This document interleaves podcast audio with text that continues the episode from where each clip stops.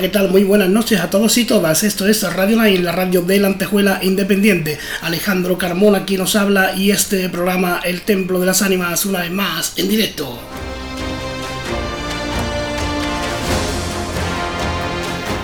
Puedes seguirnos a través de nuestra página de Radio Line en Facebook, como el Templo de las Ánimas en YouTube, además transmitiendo de manera simultánea. Y a partir de mañana mismo nos podrás encontrar en cualquiera de las plataformas de podcast que se te ocurra que exista, como el Templo de las Ánimas. Ahí estaremos para que no te pierdas nada a cualquier hora y desde cualquier lugar del mundo. Puedes suscribirte y activar la campanita, si quieres.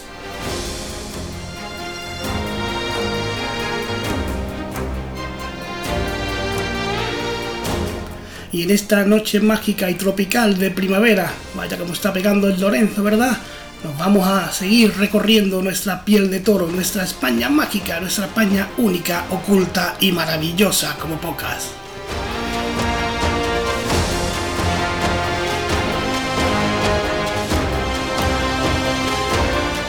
Y esta noche, esta noche buscamos la sabiduría y la templanza de un hombre que es arqueólogo, escritor, investigador, además de hacer las veces de guía en las rutas misteriosas por Cartagena, en lo que será una noche más que interesante y un lujo total y absoluto poder tenerlo aquí esta noche.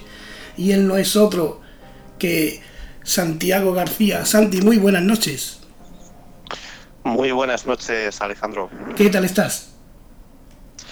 Pues como tú bien has, dicho y has comentado, eh, muertecico de calor. Bueno, si aquí por el aquí por el Valle del Guadalquivir tenemos la fama, pero no solamente aquí, ¿no? También pega por, por, tu región, también pega tela, ¿no? Sí, sí, además te, te puedo decir en vivo y en directo, 23 grados a las 22.32 de la noche. Aquí te ganamos, ¿eh? Tenemos 29. Siempre se ha dicho que por esas tierras... Eh, el, infierno está un poquito más cerca. No está mal, desde luego. Eh, bueno, Santi, eh, ¿por, qué, ¿por qué arqueología? ¿Por qué en arqueología? ¿Qué, te llama la atención para que un chaval decida adentrarse en este mundo tan mágico y tan maravilloso? Esto quiero que me lo cuente antes que nada. Bueno, pues la verdad es que la primera vez que me hacen esa pregunta, siempre me han preguntado, sí, sí, eh, te parecerá un, pues, una, una, respuesta a lo mejor al uso, pero te aseguro que es cierto, porque normalmente me preguntan por qué un arqueólogo se mete en el mundo del misterio o, relaciona el mundo del misterio, es decir, pero nadie me ha preguntado por qué la arqueología. Y fíjate qué casualidad, y es que eh, para mí eh, no hay nada más misterioso que, que el pasado del ser humano. Eh, además, Em, constantemente mm, volcando fechas, es decir, lo que, lo que cuando yo empezaba a estudiar los restos antropológicos más antiguos eran de un millón coma dos años, como mucho, en, allá por, por, el norte de África. Eh, actualmente han sido superadas por muchísimo en la zona de, de Atapuerca, en Burgos. Entonces, eh, siempre me ha llamado la atención, siempre, siempre he tenido esa inquietud por, conocer, por saber, por descubrir el pasado, por saber de dónde, y no es, muy, no es la frase hecha, sino de verdad por qué, por qué o de dónde venimos, eh, porque de esa manera puedo o podemos entender muchísimo mejor el presente, es decir, y no me enrollo mucho. Eh, estudié arqueología para descubrir por qué hemos llegado a, nuestro mundo actual, es decir, los misterios del pasado, por qué el ser humano es tan, tan especial en, su forma más, más originaria. Eh, pero tu pasión por la arqueología se deriva a tu pasión por el misterio que vino antes. Viene antes, viene antes la arqueología, pero claro, vuelvo a decirte, yo me meto en la arqueología Mm, para descubrir ese misterio. Una cosa lleva a la otra. Eh, claro, efectivamente, una mm. cosa lleva a la otra. Entonces, mm, no sabría decirte, pero vamos, desde luego, eh, mi, pasión por la arqueología, mi gusto por la arqueología, es precisamente para eso, para descubrir eh, el verdadero pasado. ¿Con qué sueña Santi García encontrarse? ¿Qué, ¿Qué, sueña con encontrarse Santi García a modo arqueológico? Sinceramente, eh, salvo que me salvo que me tope directamente con una ciudad entera eh, al estilo de Pompeya, te puedo decir, Alejandro, que he excavado de todo, desde tumbas de todas las épocas y de ahí también me viene mi, pasión por, el mundo funerario y la simbología funeraria. De eso.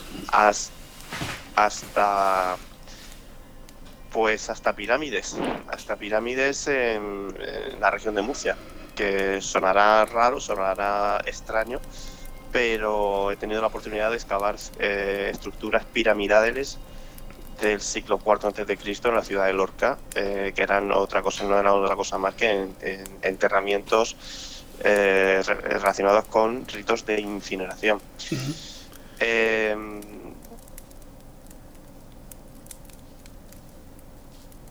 una ciudad entera, que toparme con, una, con la siguiente Pompeya de la humanidad. Eh, Para ti, ¿cuál ha sido el, el mayor hallazgo en, en, el mundo arqueológico? Puede, puede ser la tumba de Tutankamón ¿no? o, el pecio del Titanic, ¿no? Para ti, ¿cuál, cuál, cuál ha sido el más relevante?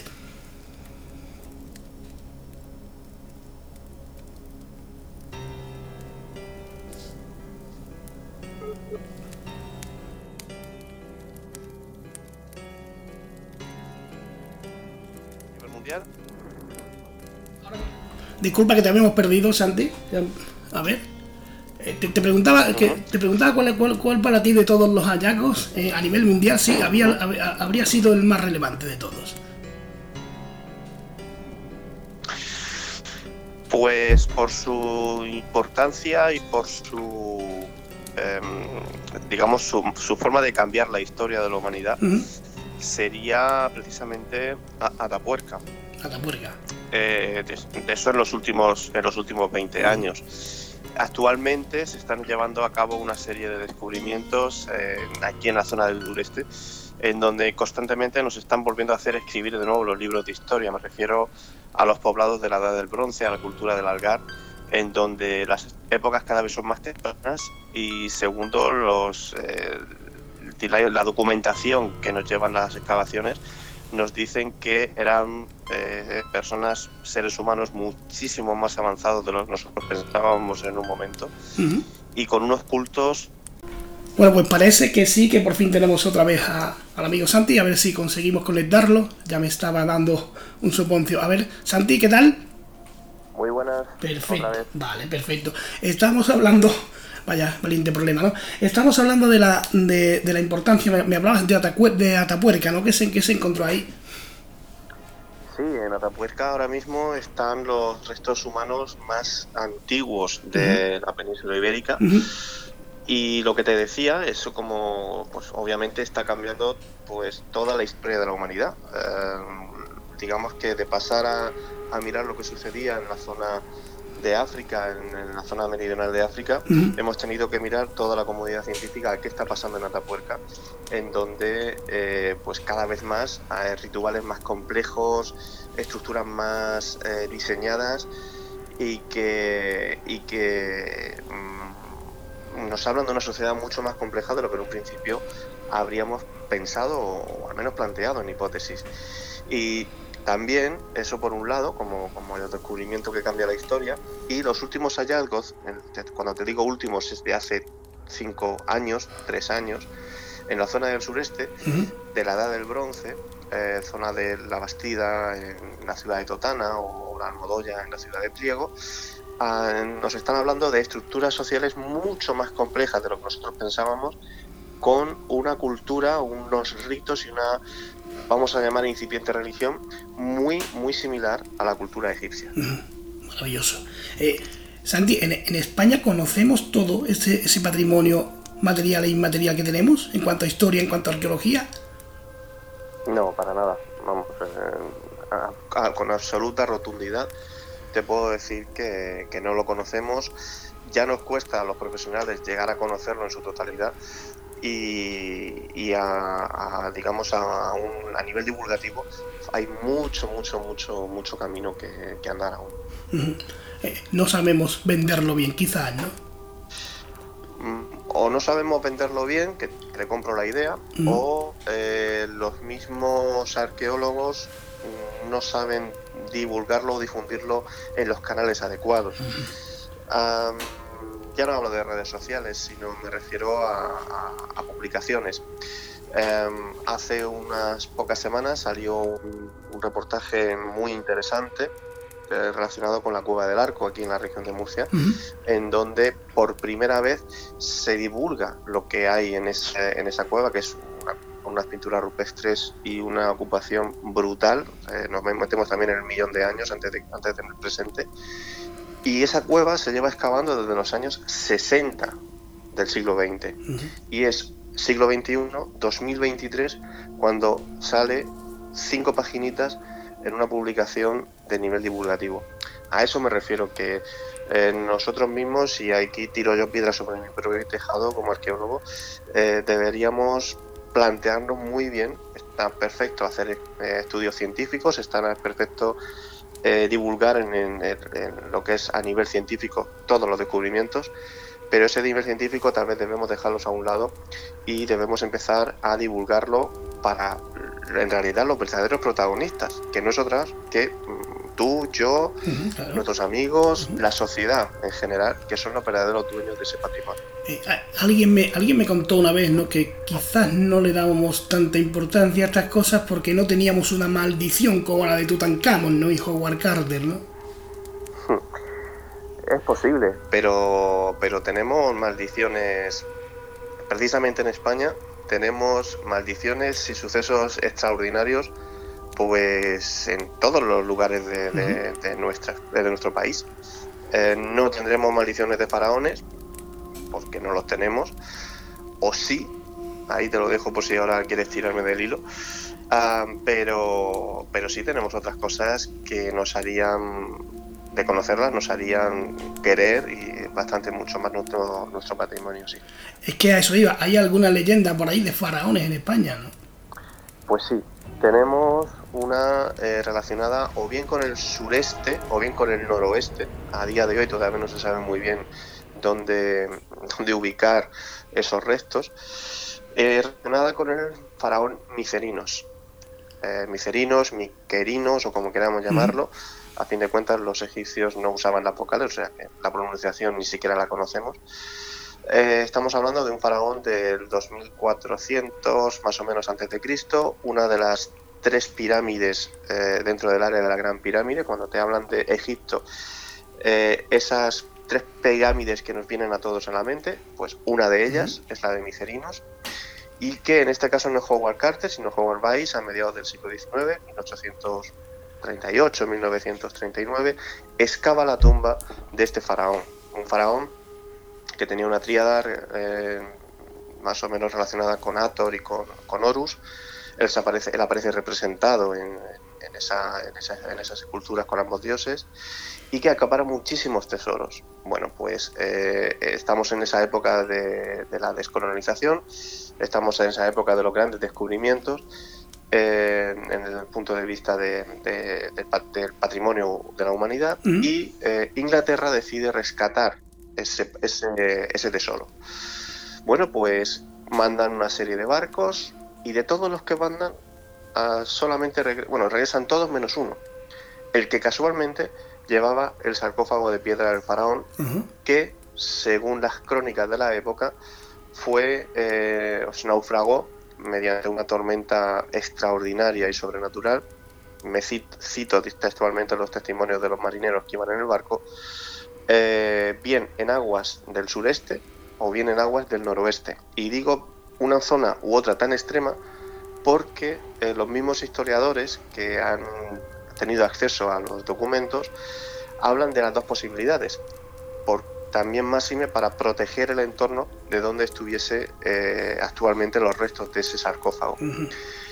Al menos los intentos que se han hecho desde la zona de, la región de Murcia, de donde yo me, yo me ubico y donde más fácilmente tengo acceso a esos datos, eh, lo único que se ha conseguido rescatar es una vajilla de mesa que se parece a la que supuestamente iría dentro de ese barco, que a su vez eh, contendría el sarcófago del faraón.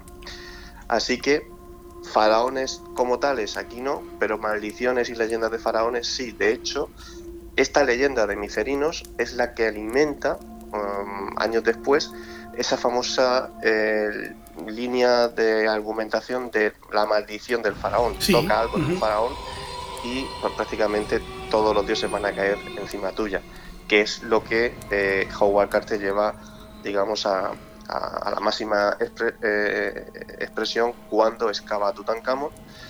Y, bueno, pues, lo que sucedió después.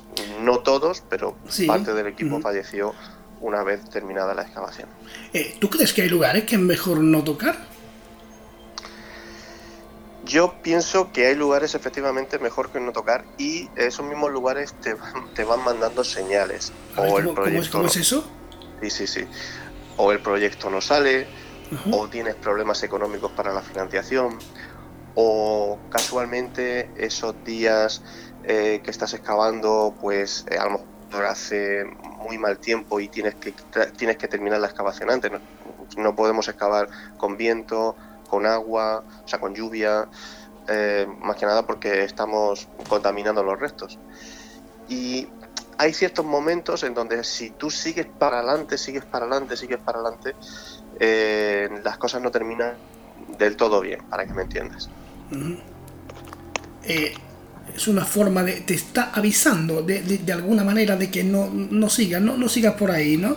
Eh, eh, eso, eso bueno, puede ser casualidad o no, ¿no? Pero quizás es mejor no, no, no, meter las manos ahí, ¿no? Sí, a ver, te voy a poner un ejemplo personal. yo estuve excavando tres años con la Escuela Española de Arqueología en Roma, en el proyecto Tusculum, es una ciudad que está a unos 30 kilómetros de, la capital italiana. Y, hubo una campaña de excavación que prácticamente no pudimos hacer nada, precisamente por eso, pues porque o no llovía o, mm, no había luz para, usar los equipos, etcétera, etcétera. Bueno, pues decidimos seguir para adelante a pesar de las inclemencias de, de las circunstancias y en un momento determinado pues tenemos un percance en la, excavación. No sucede ninguna desgracia humana, pero uno de los eh, vehículos que nos transportaba eh, se incendia. Dio la casualidad mm, que no había nadie en su interior, pero esa noche, por ejemplo, pues ya tuvimos que eh, apañárnoslas para eh, cambiar el, vehículo, etcétera, etcétera. Mm, efectivamente, mm, serán casualidades, pero mm, es como pequeñitas, ah, pequeñitas advertencias que te va mandando ese entorno.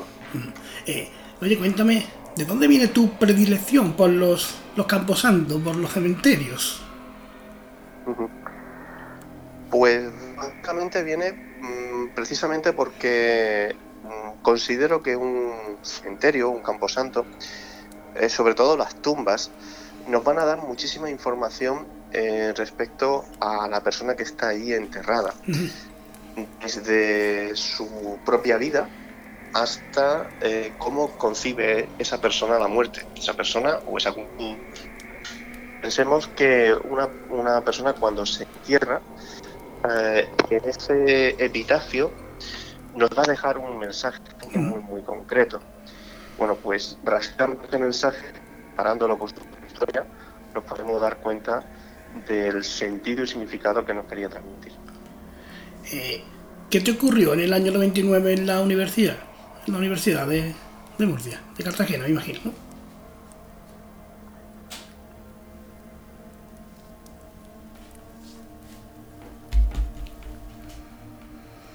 ¿Quieres? Hola. Alejandro. Ahora, ahora, sí, ahora sí. ahora preguntaba. ¿Qué te ocurrió en la universidad en el año 99? ¿Te refieres al, momento en el que me voy a, a excavar a Italia? Me imagino. No, no eh, yo quiero que, que me hable de la historia de una, de una limpiadora que contaba que veía. Vale, vale, vale, vale, vale, vale, vale. Vale, ya sé, ya sé a dónde te refieres. Eh, vale, sí, eso fue en el año 99. Efectivamente, yo estaba estudiando, pero al mismo tiempo yo estaba haciendo prácticas en el Museo Arqueológico Municipal. Ah, Eh, y da la casualidad de que en ese año 99, ese, ese verano, es cuando me voy, cuando me voy a Italia. Por... vale, ¿qué es lo que sucede? Pues que esa mujer me empieza a hablar, me empieza a comentarnos, además entra de una manera muy alocada en la zona donde estábamos nosotros, en el laboratorio. Nosotros estábamos haciendo un, simplemente unas labores de catalogación de materiales arqueológicos que en esos momentos el Teatro Romano de, la ciudad de Cartagena se estaba excavando en, en, plena ebullición. Y bueno, pues esta mujer en el mismo museo arqueológico nos, eh, nos entra al laboratorio corriendo, chillando, gritando, diciendo que había visto un niño en la necrópolis para quien no conozca la ciudad ni el museo, el propio museo está sobre un cementerio de época paleocristiana, de los siglos IV, V después de Cristo. Em, en principio nadie le hacemos caso. Eh, te aseguro, Alejandro, que nadie hacemos caso. Yo lo primero digo, eh, esta chiquilla, pues, yo sé, tendrá un, un cuadro de estrés, ansiedad, cualquier cosa menos, menos eh, empatizar con ella, con lo que ella decía que había visto, que nos describió a un niño desnudo, vestido con una especie de trapo blanco. Em, pensamos, bueno, primero pensamos que no puede ser porque, porque el día ese era un lunes, el lunes el museo está cerrado y además el área de necrópolis está restringido el acceso. Pero bueno, la cuestión es que de aquella manera pues intentamos empatizar con él. Eh, no es la primera vez que le pasa en ese año, le van pasando muchísimas más veces y eh, al cabo de, no llegaría un año, el propio director del museo arqueológico sale en los medios de comunicación diciendo que en su museo hay fantasmas. Bueno, pues eh, todo el mundo que lo lee, incluido yo, pensamos que lo que quiere es atraer visitantes al museo con el morbo del fantasma.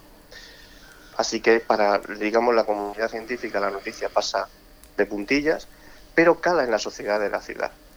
Y hay personas que comienzan a tener la valentía de decir que han visto cosas que no pueden explicar, apariciones, seres de luz, energías, como queramos llamarlo, en diferentes calles de la ciudad de Cartagena. Eh, eso era año 2000 aproximadamente las excavaciones en la ciudad de una forma más sistemática, el desarrollo urbanístico comienza en el año 2003-2004. Es decir, lo que te vengo, lo que te estoy intentando decir, Alejandro, es que cuando la gente nos estaba diciendo que estoy viendo estas cosas, nadie sabía lo que había en esas calles. Se hacen las excavaciones y justo en las calles, Cuatro Santos, Calle del Ángel y Morería Baja, eh, en esas calles aparecen cementerios. Madre mía. Vale. yo digo, vale, una, una calle puede ser casualidad, dos calles pueden ser casualidad, pero tres calles aquí está pasando algo raro. Me cojo a mi compañera, la que me estaba, la que me había dicho, la que nos había dicho, la que nos había gritado que había visto un niño en, el cementerio del Museo Arqueológico y además lo vio desaparecer. Delante suya me cojo a esa compañera, Chon, y me la llevo al museo. Y le pido por favor que me diga dónde vio desaparecer a esa criatura. Me lo señala, pedimos un permiso de excavación, hacemos una pequeñita excavación y premio. Nos sale una tumba de un chiquillo de siete años consagrado a los diez hermanos, pero, ojo, sin el óvulo, sin la moneda, la supuesta moneda que Caronte ah, tenía que cogerte para eh, dejarte subir a la laguna Estigia. Es decir, eh, con esa tradición en base, ese pequeño se había convertido en un lemur, en, una, en, un alma errante. Bien, pues ese es el caso que a mí me hace saltar al mundo del misterio, porque me voy dando cuenta que haciendo caso a estas personas, puedes rescatar y puedes ir rescatando la historia de diferentes lugares. Actualmente, que ya han pasado unos cuantos años de eso, actualmente eh, hay muchísimas personas que contactan conmigo y con los datos que ellos me dan, rebusco en la historia de ese lugar 20, 30 años, 50, 60 años atrás y conecto su experiencia con eh, los datos que aparecen oficialmente en la hemeroteca de los medios de comunicación. Si me permites un, un, ejemplo. Sí, sí, por supuesto, todo tuyo. Mira, em, esto hará un mes, no más. Una, una chica eh, que, bueno, además es una de, las personas con las que más confío, que tiene cierta mediunicidad, ¿Sí? pues me habla de un niño me habla de que, en su casa se, se, presenta un niño y me lo describe. Es un niño morenito, con una camisa blanca, un pantalón vaquero y que tiene miedo, que tiene miedo, que tiene miedo. Bueno, ese niño responde a un nombre. Además, intentamos hacer una, pues, captación de, de, psicofonía y en, en, esa sesión aparece un nombre. Adisa. Adisa. Adisa. Adisa. Así es a, a pluma, pues me dirás, pues bueno, Adisa, pues vale. Eh, no puedo decir la ciudad, pero vamos, es de la región de Murcia, eh, está muy cerquita de Cartagena. Pero en el año 2018 hubo un niño que se quitó la vida en su casa, que se llamaba Adisa, y que respondía al famoso, por desgracia, famoso juego de la ballena, que tan popular fue hace unos pocos años en redes sociales. Eh, buscamos, porque ha sido complicadísimo encontrar alguna, alguna fotografía de ese pequeño, localizamos una y cuando se la muestro a esta mujer, me lo describe tal cual esa fotografía. Madre mía. Reconoce a ese pequeño y vuelvo a decírtelo, desde, digamos, el hecho extraordinario, hemos podido conectarlo con la historia local de, eh, si lo voy a decir, la ciudad de la Unión en, la región de Murcia. Así que, pues, insisto, ese primer caso que tuve en el Museo Arqueológico Municipal lo que me hace es darme cuenta de que hay una realidad que, hay que escucharla y que para mí particularmente forma parte de mis fuentes para recuperar la historia del pasado. Claro, pero es que eso en teoría debe ser la, la, bueno, la, la, mayor motivación para, para, un investigador, ¿no? Encontrar una historia y ser, y ser capaz de hilarla y encontrarle sentido. Eso es mágico, ¿no? Sí, eso, eso es mágico y, y además muy complicado. Y hay veces que, que, te sale, te sale solo. O sea, hay veces que es como si alguien te guiara hacia ese, hacia ese camino. Y hay otras veces que eh, cuesta bastante, bastante bastante ponerla en contexto, ¿no? Pues porque los datos son muy, muy, muy poco detallados o porque simplemente esa familia pues no ha dejado rastro documental.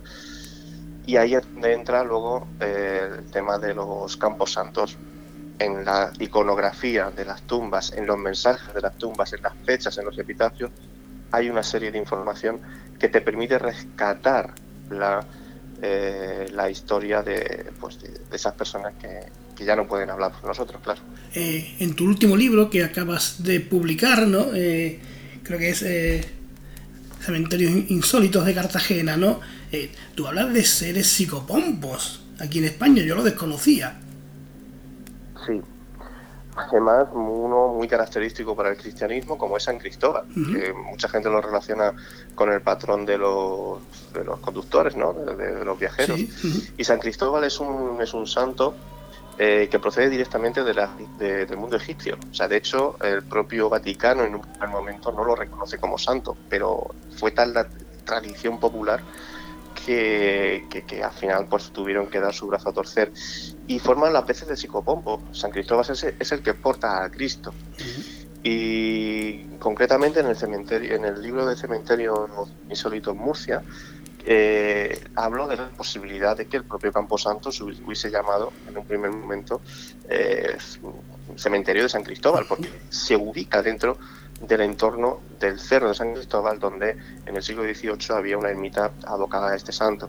Los psicopompos los podemos encontrar en todas las culturas. Y en el cristianismo, por eso te, que te comento de que el Vaticano no estaba muy por la labor de...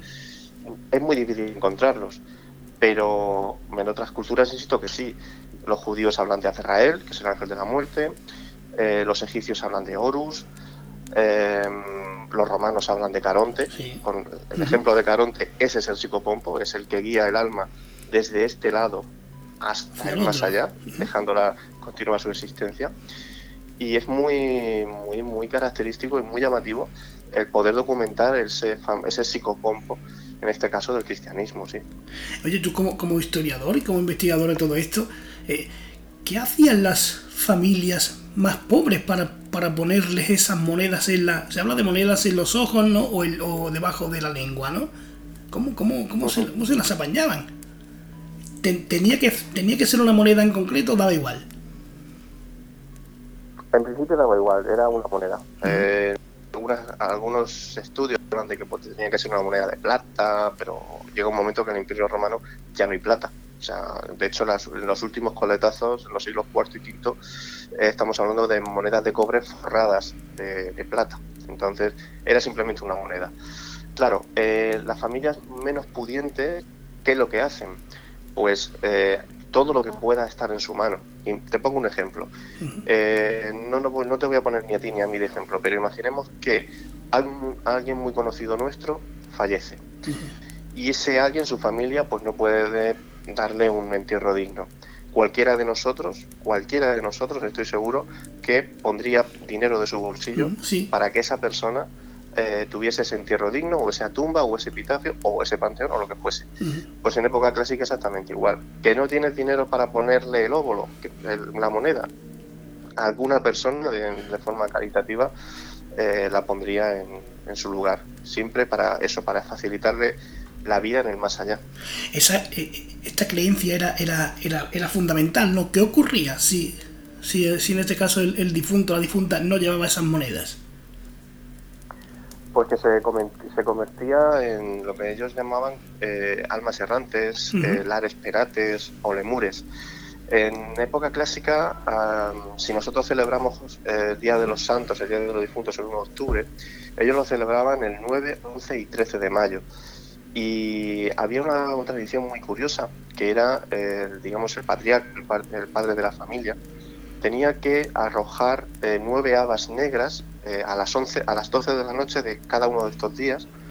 Eh, él se ponía mirando en la puerta, pero mirando de espaldas hacia afuera para no encontrarse con esas almas errantes, y echaba nueve habas negras.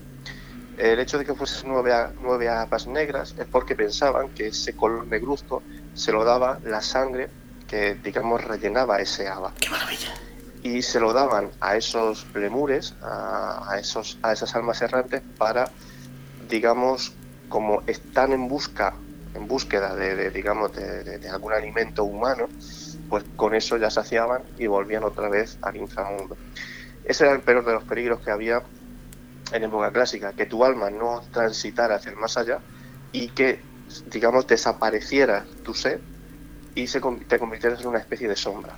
Sombras que, por cierto, constantemente estamos documentando en, multitud de casos. Eh, actualmente, digo.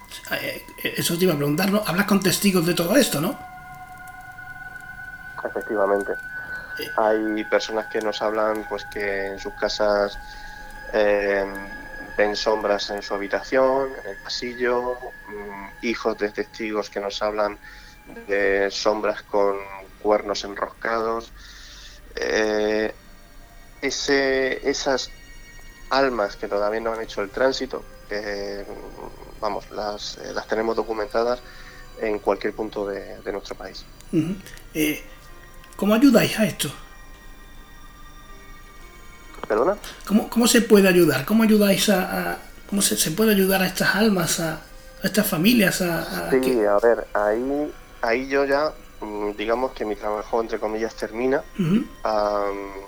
y entra en juego pues eh, la sensitiva, la medio, la persona que, que, va, que va a ayudar de verdad a esas ánimas. Yo, digamos, mm, ayudo a, a, las almas de este mundo, o sea, ¿me entiendas? Es decir, hablo con la persona, hablo con el testigo, la pongo en consulta con otros casos que son muy similares al suyo, al menos su experiencia, es decir, le doy a entender que lo que ha visto mm, no es producto de su imaginación, que no está loca, que, puede comentarlo de forma abierta, que nadie la va a tratar de forma despectiva ni muchísimo menos, y una vez que esa persona está tranquila, y si en el caso de que sea así necesario, pues entra en juego la persona que tiene que guiar a ese ánima hacia la luz. Eh, ¿Cuántos cuadernos de campo atesoras? Pues nunca me he puesto a contarlos, pero vamos, eh, bastantes, bastantes. Piensa que desde el punto de vista del misterio llevo documentando casos pues desde hace ya más de una década y como profesional de la arqueología pues desde el año 97. Eh, ¿Hay alguno que estás esperando que, ocurra algo, que te falta algún tipo de dato que, crees que merece la pena publicar, pero que de momento tienes guardado como lo empaño? Sí, bastantes de hecho, bastantes. Hay, a ver, resumiendo, en las publicaciones, en los libros que, he tenido la oportunidad de, sacar a la luz, eh, solamente se hacen los casos que han tenido éxito, es decir, los casos que hemos llegado hasta el final, hasta la conclusión del mismo, tanto bien o mal. Hay muchos que se quedan por el camino. Tengo, por ejemplo, eh, aquí en, Cartagena, tengo el caso de, de, una, de una chica que, bueno, Cartagena no, perdón, en Lorca, tengo un caso de una niña que decía que veía en su colegio a una, a una señora, ella decía que era una monja, que le invitaba a que la siguiera y la cría pues no la seguía. Claro, el problema es que nada más que veía esa niña a esa monja. Y llegamos a contactar con los padres, mm, porque, porque contactan con nosotros para que le demostremos a la niña que no hay que no se tiene que preocupar y sobre todo porque sus padres hablaban de ella como si fuese una mentirosa, es decir, que no, no creían absolutamente nada de lo que la niña le estaba diciendo.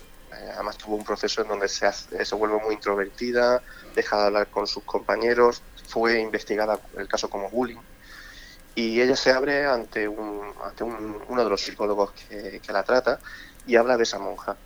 Bueno, pues eh, intentando demostrarle que esa monja no existe o que en principio no tiene por qué preocuparse, nos damos cuenta de que eh, la niña no está mintiendo, que no sabemos exactamente qué es lo que ella tuvo que ver, pero lo que vio, lo sintió y lo percibió. Y em, cuando nos ponemos en contacto con sus, padres, mm, nos damos cuenta de que sus padres niegan eh, cualquier tipo de, digamos, de, hecho, vamos a llamar sobrenatural, eh, eh, ellos insisten que su hija sigue, sigue mintiendo. Y a día de hoy pues eh, sé que esa niña va a ser trasladada de colegio, pero estamos esperando alguna prueba para demostrarle sobre todo a sus padres que, que vamos que su hija no es una mentirosa. Que es uno de los problemas, no sé si, si estarás de acuerdo conmigo, que mm, más nos enfrentamos casi casi diariamente. es si decir, no, si no tuviéramos el estigma de, claro. Claro, efectivamente. Entonces, a mí particularmente lo que lo siento es por la niña. Es decir, a mí me da igual que sus padres crean o no crean. Pero seguramente lo crean. claro, eh, pero a mí lo que me preocupa es que mm, llamen a su hija mentirosa, llamen a su hija mm, prácticamente Vale, si tú a esa niña la empatizas con ella, si tú a esa niña eh, al menos la escuchas, le estás ayudando de manera infinita. Pero si haces lo que están haciendo, eh, pues la estás, lo están, a la pobre la están traumatizando. Y ese estigma es lo que, eh, una de las cosas que también estoy luchando día tras día, es decir, socializar el fenómeno del misterio. Claro, es dar visibilidad tú con tus libros, ¿no? con, con las guías del misterio, eh, yo con mi programa, cualquiera, ¿no? Aquí ocurren cosas que no sabemos lo que son, pero que ni estamos locos, ni somos mentirosos, ni, ni somos unos desalmados, que lo que buscamos es protagonismo, ¿no? Hay algo más que todo eso. Efectivamente.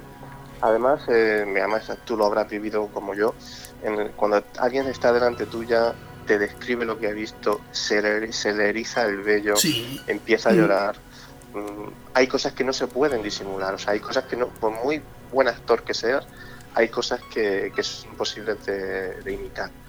Y vamos, una chiquilla de 12 años, ya me dirás tú, eh, la necesidad que tiene de montarse esa película.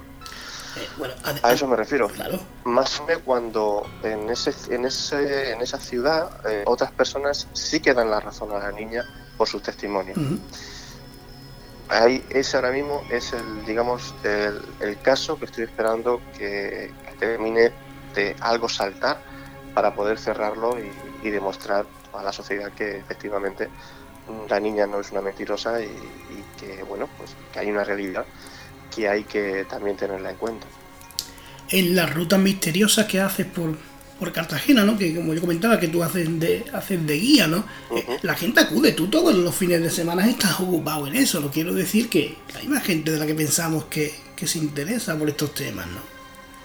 Sí, eh, como bien dices, pues desde el año 2019 pertenezco a, al proyecto de rutas misteriosas, eh, cada vez con más, con más afluencia de público y hay de todo. Hay gente muy escéptica que viene pues a ver qué le cuentas, que luego son los que luego son los más eh, fieles, son, son los más los más creyentes, porque en las rutas lo que hacemos es literalmente socializar lo que te acabo de decir, eh, dándole una explicación lógica, posible y con los datos actuales, y eso es una frase que repito siempre, con los datos que tenemos actualmente, esto se puede explicar así, así y así. Y esto otro no se puede explicar, pero aquí tenéis el fenómeno y aquí tenéis los testimonios y aquí tenéis la documentación. Yo pienso que, y además a la prueba me remito, eh, si lo hacemos de esa manera tan metodológica, tan científica, mm, pues la gente lo que hace es mm, decir, o al menos darse la pregunta de, ¿será verdad lo que me está contando? Y ahí es cuando la gente comienza a investigar por su cuenta y ahí es cuando se da cuenta que efectivamente pues hay una hay algo más de lo que simplemente vemos o percibimos con la vista. Eh, tú hablas en tu libro de, de una novia cadáver en, en Cartagena, ¿no? Me cuentas esa historia porque yo eh, la verdad que es que he alucinado literalmente. Sí, es una es una vamos a llamarlo entre comillas leyenda urbana, aunque luego los testimonios nos dan, nos dan la razón, es eh, pues una, una, mujer que eh, bueno pues que se la ve entrando enlutada, se llama novia porque parecía así de forma muy pomposa eh, a una, al recinto, a un camposanto, y todos los días a una misma hora, a una de una misma manera, y eh, digamos el resultado de esta historia eh, lo que sucede es que donde ella digamos desaparece donde ella se le termina de ver es en su propia tumba en donde ella eh, fallece al poquito de casarse y su esposo fallece justo un año después del fallecimiento de ella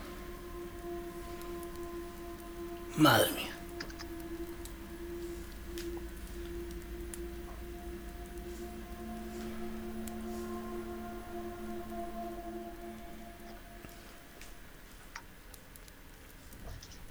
Vemos la señal, a ver.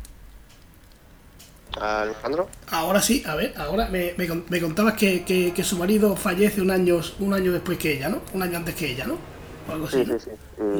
Y, actualmente, pues esos. Eh, yo insisto, yo para mí son, son espectros, se siguen viendo actualmente de vez muy de vez en cuando, pero se siguen viendo en los últimos años, pues hay aproximadamente unos 15 testimonios que pueden atestiguarlo eh, esa figura entrando a ese, a, ese camposanto y, y, desapareciendo minutos después.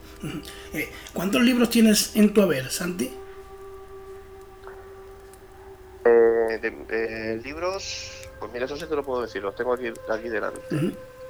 dos, tres, siete, ocho, nueve. Nueve de, relacionados con la temática de misterio, y 10 si contamos mi tesis doctoral. Madre mía. Es, bueno, yo tengo aquí uno que, que bueno, que es eh, Enigmas y Misterios de, la España oculta, ¿no? Eh, y yo quería preguntarte, yo quería preguntarte por una, una sociedad secreta como, como es la, como se habla de la Garduña, ¿no? Porque hay historiadores que, que, niegan su existencia incluso, ¿no? Otros dicen que no, que, que hay documentos en, en, en Toledo y en Sevilla y que es el origen de la mafia en, Sicilia, en Italia. ¿Qué piensas tú de todo esto? Sí, ese, bueno, ese es uno de los capítulos que, tratamos Epo Cartelo y, y un servidor en, en unos misterios de la España oculta que fue salió publicado en el año 2016 y, y bueno, es una especie de, de mafia, literalmente. Era una sociedad eh, pseudo secreta, porque en realidad todo el mundo la conocía, pero los integrantes de esa sociedad en los siglos XVI, XVII, XVIII, incluso hasta el mismísimo siglo XIX, que se, parece que se le pierde el rastro, eh, pues quien pertenecía a esa sociedad no sabía que pertenecía a esa sociedad.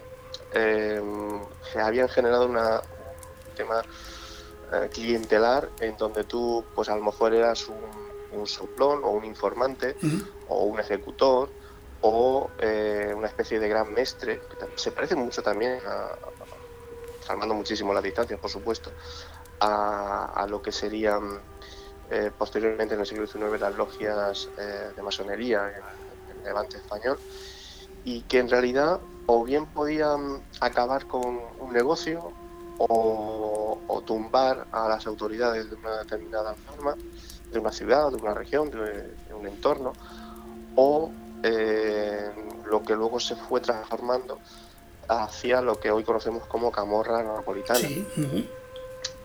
llega un momento que lo descubren, siglo XIX más o menos, en donde por su propia, digamos, su propia forma de ser, se salen a la luz y entonces tienen que desaparecer. Y de las excisiones, de la gente que huye, pues algunos de ellos se recluyen en, el Golfo de Nápoles y bueno, pues ahí vuelven otra vez a resurgir y hay mucha, eso sí que es hay mucha leyenda urbana que habla de que ese, ese grupo es el originario de lo que actualmente conocemos como mafia napolitana, camorra napolitana y cosas así.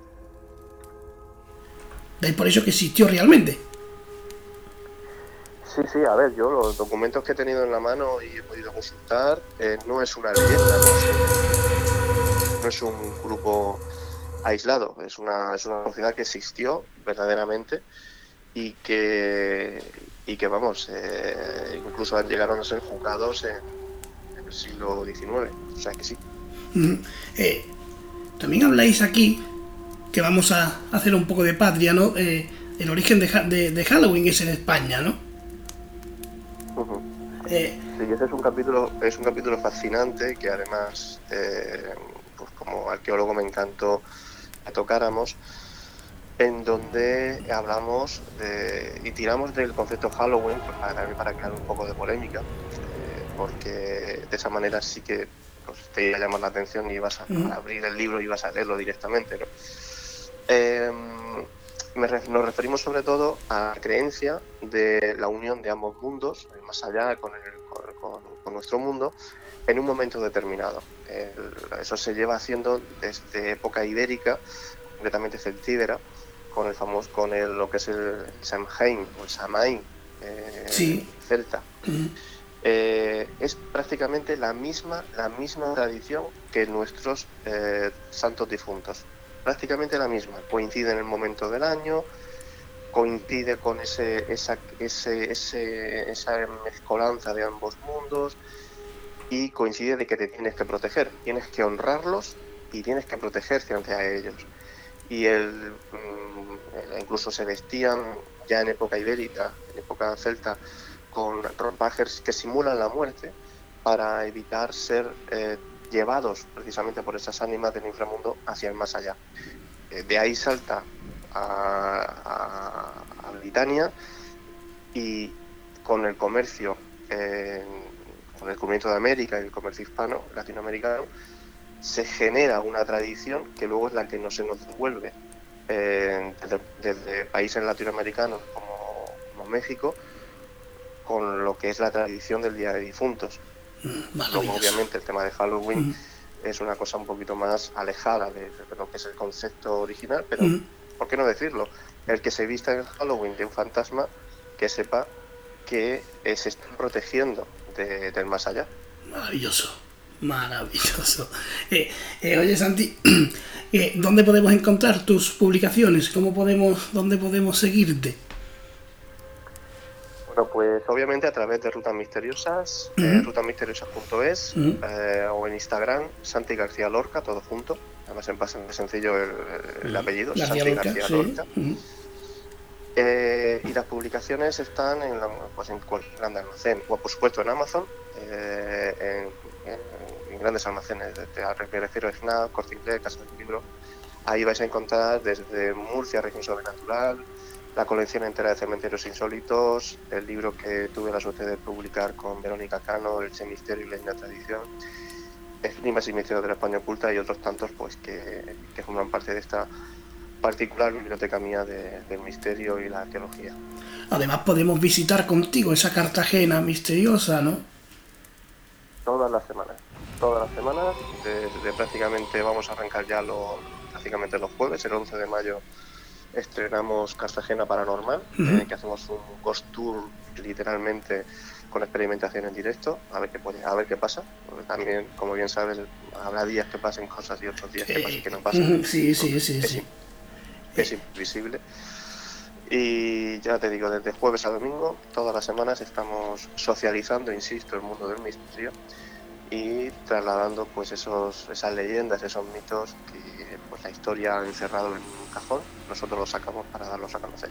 Eh, fíjate, te cuento una, anécdota, mi, mi, mi, mujer y yo hicimos la de Andújar en Jaén, que mi mujer es de allí, y ya sabes tú que el logo, el logo de Ruta Misteriosa es un gato. Y bueno, y, estábamos en el, en el Palacio de los Niños de Don Come, en ese casco, en casco histórico de Andújar maravilloso, esa verja que imponía, esos jardines en, la noche que, que, realmente sobrecogían y comenzaron a acercarse gatos uno detrás de otro, pero con una tranquilidad pasmosa se subían a la verja y nos miraban. Y la verdad que ponen la, que ponen la piel de gallina y, es maravilloso. ¿no? Eso me pasa es, alucinante. Eso me pasa a mí en el cementerio de los remedios en Cartagena, la visita que hacemos todas las semanas de noche. Empezamos a las 8 y terminamos a las 10.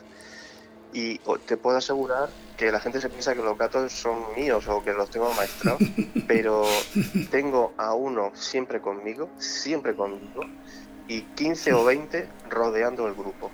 Es más, ha habido personas que se han encontrado mal, se han dispuestas en mitad de la ruta, se han tenido que sentar eh, los gatos se han quedado con esa persona y luego los, la han acompañado a donde estaba el resto del grupo. Eh, si no lo ves, no te lo crees. es algo que tienes que, percibir y que tienes que ver con tus propios ojos porque son animales eh, muy misteriosos y muy, muy interesantes. fíjate, Santi, que hablábamos al, principio ¿no? de la que, era, que había cosas, había sobre todo lugares arqueológicos que era mejor no tocar parece que hay algo que, que se le ha puesto que nosotros no podamos hacer este programa, con los, distintos cortes y todo eso, ¿no? Y lo tomamos con humor. sí, sí, sí, no hay nada, no hay nada más misterioso que, hacer este programa contigo, que para mí es un, verdadero placer y, un honor, desde luego que sí. El placer es mío. Mira, la, la, semana pasada tuvimos problemas, no pudimos hacerlo directamente. Esta también hemos tenido problemas con Skype, con el teléfono, pero bueno, creo que lo hemos sacado adelante aunque ha sido imposible poder relajarse como hubiese gustado por, estos problemas técnicos que hemos tenido, ¿no? Pero eh, si yo si yo algún día eh, si algún día quiero quiero recorrer el misterio y que alguien me cuente el misterio, a mí de verdad con el corazón en la mano te lo digo, me encantaría que fueras tú porque eres auténtico y tienes tu verdad contándolo y eso es maravilloso, eso es increíble. Pues para mí, como te puedes imaginar, sería un, un verdadero placer tenerlos aquí entre los aventureros del misterio. Para mí, y cuando necesites, te lo digo ya de aquí, ahora y en directo, cuando necesites, aquí me tienes. O bien por teléfono o bien como, nos dejen, pero me tienes. como nos deje, lo que sea que nos deje, ¿no? Eh, un abrazo enorme, amigo Santi. Ha sido todo un lujo y un placer haberte tenido aquí esta noche. El lujo ha sido mío. Un fuertísimo abrazo, Alejandro, y un saludo muy grande y un abrazo a tus oyentes. Buenas noches. Buenas noches.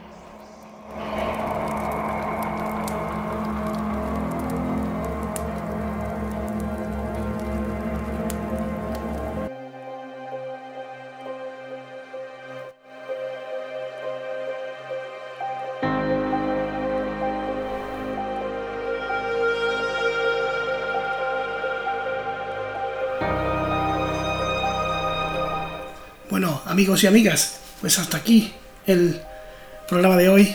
cuánto saber, cuánto, cuánto saber estar, cuánta, cuánta, cuánta cultura puede tener una persona, cuánto entusiasmo por contar estas cosas,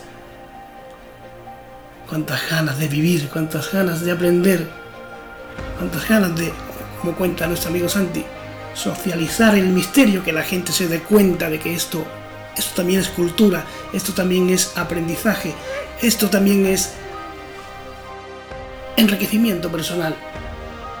Porque esto es maravilloso y conocerlo de la mano de un hombre con esta con este aplomo, con esta tranquilidad, con este entusiasmo, con esta energía. Es una alegría y una suerte maravillosa poder haber podido contar con él en una noche como la de hoy. En este programa accidentado que intentaremos arreglar para el podcast, pero que hemos podido sacar adelante. Y seguiremos aprendiendo y seguiremos disfrutando. Y ahora es para cogerlo y oírlo con tranquilidad e indagar en todo lo que nos ha contado que ha sido una verdadera maravilla. Un abrazo enorme y nos vemos pronto. Hasta la próxima. Fuerza.